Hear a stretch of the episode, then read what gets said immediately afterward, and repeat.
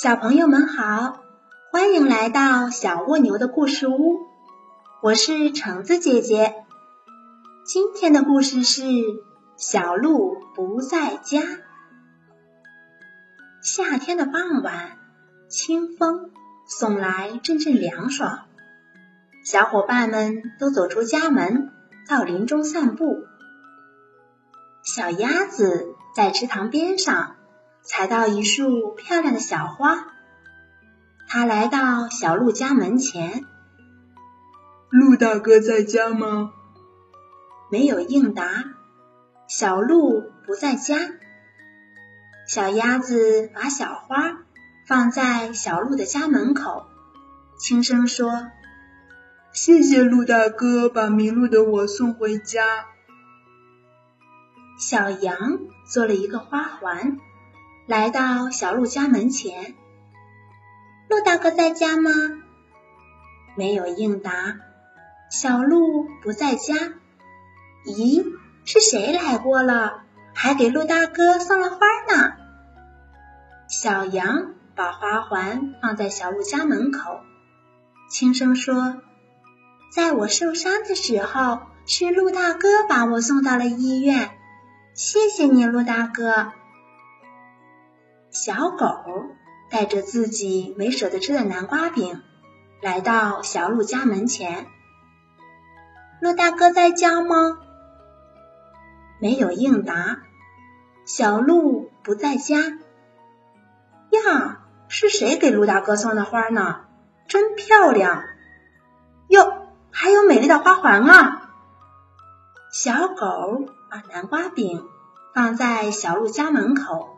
轻声说：“鹿大哥，谢谢你帮我们家摘苹果。”小狐狸也出来散步了。它走到了小鹿家门前。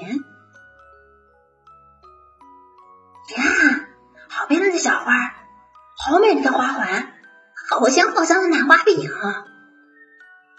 小狐狸高兴的手舞足蹈起来。小狐狸。东瞧瞧，西望望，然后装模作样的敲了敲小鹿家的门。鹿大哥在家吗？没有应答。小鹿不在家。嘿嘿嘿，这些东西都是我的啦。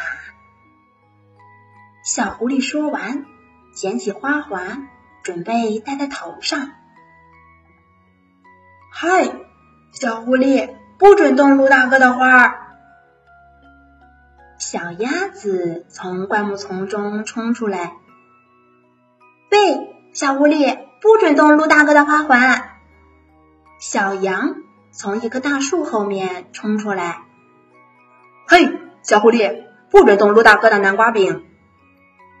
小狗从房子后面冲出来。哇塞，以一敌三。绝对会失败。小狐狸呀，吓得一溜烟逃跑了。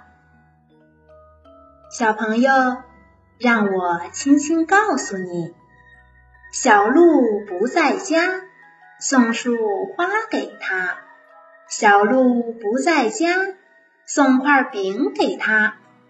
为啥送小鹿，不送别人家？热心帮助人，大家感谢他。小朋友们，今天的故事讲完了，我们下期见喽！